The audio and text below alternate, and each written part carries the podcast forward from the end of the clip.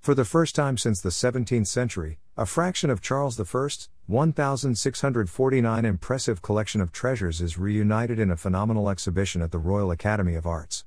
It is thought that the Stuart king once amassed over 1,500 paintings, which after his execution in 1649, were sold off and scattered across Europe.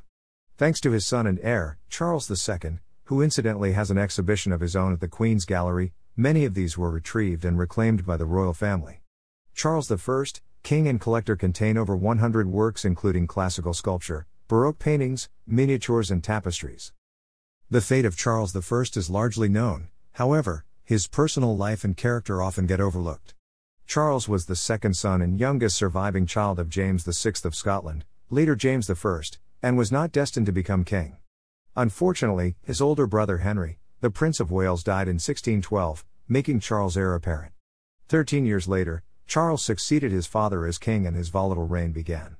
As the King of Great Britain, Charles I angered many people by dissolving Parliament and taking complete control of the country. By 1642, the first of two civil wars had broken out between the parliamentarians, led by Oliver Cromwell, 1599 1658, and the Royalists. Seven years later, Charles was dead, having been beheaded in front of the banqueting house at Whitehall Palace. The Royal Academy puts Charles I's execution to one side and concentrates on the man himself and his huge collection of artworks.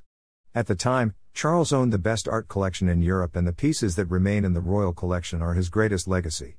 The exhibition begins by introducing a few of the painters that were working at the time of Charles' reign.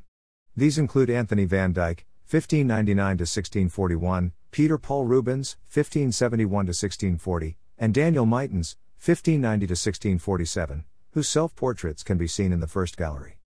Painting and profile of Henrietta Maria, Queen of England. Charles I in three positions by Van Dyck, 1635 or 1636. Two portraits by Van Dyck introduce visitors to the king and his queen, Henrietta Maria, 1609 1669, the daughter of Henri IV of France. The painting of King Charles is unusual in that it contains three portraits of the king, each facing a different direction, profile, face on, and half profile. This painting was not made for display but rather to aid the Italian sculptor Gian Lorenzo Bernini, 1598 1680, to produce a bust of the British king. Unfortunately, this sculpture was later lost in a fire. This painting, however, reveals a lot about the way Charles wished to be seen. It is clear from his clothing that he is a man of taste, yet his dreamy expression suggests an air of sensitivity. Charles' passion for art began before he became king and was greatly impacted by his travels to Madrid in 1623. The initial purpose of visiting Spain was to explore the possibility of marrying the Infanta Maria Anna, however, it quickly became apparent that this was never going to happen. Instead, Charles returned to England with a number of paintings and artworks. Many of these appear in this exhibition, including several he acquired from the continent later in life, in particular, the 2nd century AD statue of the Greek goddess, Aphrodite. Aphrodite or the Crouching Venus is one of several Roman marble copies of the lost Hellenistic sculpture. Aphrodite was the Greek goddess of love and beauty who is depicted as a nude in a crouching pose with her hair over her left shoulder. This was one of the most beautiful antiquities sourced in Mantua for the king. After Charles' execution, the painter Peter Lely, 1618-80 acquired the statue, however, returned it after the restoration of the monarchy. The Crouching Venus can usually be found at the British Museum where it has been on loan since 1963. Another important artwork with Spanish connections is a large scale oil painting by Rubens that was gifted to the king by the artist. Peace and War, c. 1630, was Rubens' subliminal method of illustrating his hopes for peace between England and Spain. In the background, the Roman goddess Minerva can be seen pushing Mars, the god of war, whilst in the foreground, Pax, the goddess of peace, sits amidst a horn of plenty. Aphrodite, the Crouching Venus Peter Paul Rubens, Minerva protects Pax from Mars, peace and war. Greater than the king prefers old paintings. Letter from England to Cardinal Francesco Barberini, 11th of July 1635. Many paintings in Charles' collection were painted long before he was born. A considerable amount of artwork on display comes from the Renaissance era, both Northern and Italian. Hans Holbein the Younger, 1497 1543, who had been in service to Henry VIII, 1491 to 1547, was a particular favorite. It is recorded that Charles I owned 44 works by Holbein, who predominantly painted portraits. The example in this exhibition, however, is a biblical scene taken from John 2017. Noli Me Tangere, c. 1528, shows the risen Christ outside his tomb forbidding Mary Magdalene to touch him. Nearby, another biblical painting from the same era depicts Adam and Eve standing naked in the Garden of Eden after taking their forbidden bites from the fruit of the tree of knowledge. This painting by Jan Gossart, 1478 1532, was sent by the Dutch states in an attempt to curry favor with the king. A number of paintings from Northern Europe were given to Charles as gifts, therefore, it cannot be certain whether he enjoyed these types of works. On the other hand, the sheer number of paintings from the Italian Renaissance, which fills two galleries of the exhibition, imply that the king had a passion for older works. Noli Me Tangere, 1524, Hans Holbein the Younger. Jan Gossart, Adam and Eve circa 1520. Biblical scenes were popular amongst Renaissance painters, therefore, it is unsurprising to find several more religious artworks in Charles' collection. One of particular note is the Supper at Emmaus, c. 1534, by the Italian painter Titian, 1488 to 1576. Charles acquired this painting in the 1620s shortly before becoming king. It illustrates part of the New Testament recorded in Luke 24:30 31 where Jesus is breaking bread with two disciples after his resurrection. This, however, is not the reason for its significance, it is the techniques of the artist rather than the subject that matters most in this exhibition. As those who choose to pay for an audio guide will discover, works by Titian influenced many later artists, including Van Dyck, who became the principal painter in ordinary to their majesties in 1632. In the background of Titian's painting is a large column, which can be seen over Jesus' shoulder. The positioning of this column is deliberate because it draws the eye to the principal character in the painting, thus denoting his importance. Van Dyck uses this artistic trick in a few of his portraits of Charles I and the royal family. Similarly, William Dobson, 1611-46 does the same in a portrait of Charles II, indicating his importance, even at the young age of 12. William Dobson, Prince Charles. The Supper at Emmaus Titian 1534. As the king's painter, Van Dyck was responsible for many of the portraits of members of the royal family. Born in the Flemish city Antwerp, Anthony van Dyck was a teen prodigy who found his feet as an assistant to Peter Paul Rubens. It was during a stay in Italy where Van Dyck encountered paintings by Titian and filled many sketchbooks with drawings based on these. One of these books is displayed in the final gallery of the exhibition. Van Dyck quickly built up a reputation as a portraitist and was sought out by many aristocrats throughout Europe.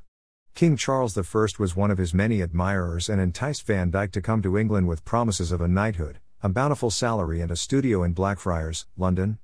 Although he preferred to be in mainland Europe, Van Dyck impressed the British nobility with his impressive paintings. For the first and possibly only time, the four largest and most important paintings Van Dyck produced of Charles I are on display at the center of the exhibition. The curators at the Royal Academy have done an excellent job at positioning these tall canvases so that if visitors stand in the center of the central hall, they can turn 360 degrees and take in all four paintings. Three of these focus on the king and his passion for the hunting field, however, the other is a family portrait, featuring his wife and two eldest children. The first piece Van Dyck was commissioned to produce for the king was the family portrait, which became known as the Great Piece, 1632. Charles and Henrietta Maria are both seated on throne like chairs whilst their pet dogs play on the floor at their feet. The Queen holds the baby Mary and Prince Charles, the heir to the throne, clings to his father's leg. This may appear a casual, informal portrait depicting the foursome as a family rather than rulers of the country, However, there are many subliminal signs that suggest the opposite. To the king's right hand side sits the royal crown atop a red velvet cloth, which indicates Charles' status. Behind him, in the distance, are the buildings of Westminster, communicating the king's role in politics. Both of these elements point to Charles' importance, however, Van Dyck's use of a column inspired by Titian is almost an arrow pointing to the most significant person in the painting. The remaining three paintings show Charles I outside of his family circle. In two of these, Charles is mounted on a horse, Charles I on horseback with him. De Saint Antoine, 1633, and Charles I on horseback, 1637 8. Equestrian paintings were an emblem of power, and Charles wished to appear to the public as a strong ruler. The horses are large and muscular with manes that are not dissimilar to their riders' hair. Van Dyck uses the strength of these animals to stress the powerful position of the king. The final large painting, La Roi à la Chasse or Charles I in the Hunting Field, 1636, reflects more of the king's personality than his position of power. Rather than sitting aside his horse, Charles stands at its head striking a nonchalant pose with a traditional English landscape behind him. Although Charles may not be wearing the royal armor as in the previous two paintings, he is still dressed as befits his status, complete with broad brimmed hat, an appearance that would become a memorable look for the king. Charles I and Henrietta Maria with their two eldest children, Prince Charles and Princess Mary. Charles I on horseback with M. de Saint Antoine. Charles I on horseback. Charles I in the hunting field. It is clear from this exhibition that Charles I had an eye for artwork, however, he was not the only one. Henrietta Maria sought out and commissioned a fair share of the collection, particularly the Italian Baroque paintings, which her husband appeared not to be as fascinated with.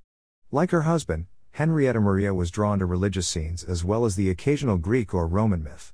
Many of the paintings owned by the Queen were commissioned for particular rooms in her apartments, including the Queen's house in Greenwich. The Queen's house was originally going to be a gift for James I's wife, however, she died before its completion. Henrietta Maria, who received the house as a present from Charles I, made the building's decoration her personal project. One painter she particularly admired was Orazio Gentileschi, 1563 1639, who had once worked for her mother in Paris. Henrietta Maria persuaded the Italian painter to come to England where he decorated one of the ceilings at the house in Greenwich. He also completed canvases for the Queen, including Joseph and Potiphar's wife, 1630 2, which only returned to the Queen's house last year. Gentileschi's Joseph and Potiphar's wife is based on a scene from the book of Genesis, 39 7 12, when the Pharaoh's wife attempts to entice Joseph into bed, who at this time is the captain of Potiphar's guard. Although Joseph refuses the woman, she uses his cloak, which in the painting she is holding on to whilst Joseph makes his escape, to claim that he had seduced her.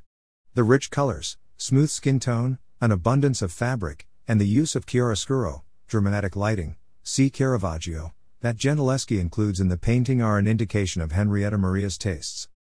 Visitors who have also been to the Queen's house may also recognize the final painting in the exhibition, Landscape with St. George and the Dragon, 1630 5 by Peter Paul Rubens. This was not one of Henrietta Maria's acquisitions but a gift to the king from the artist. It is believed that Rubens produced this landscape in honor of England after his year as an English diplomat. It is a depiction of the famous English folktale where St. George defeats the bloodthirsty dragon, however, in the background can be seen buildings alongside the River Thames. It is also suggested that St. George has been deliberately painted to resemble King Charles I. Joseph and Potiphar's wife. Landscape with St. George and the Dragon. The paintings mentioned above are only a handful of the marvelous artworks that Charles I had in his reputable collection.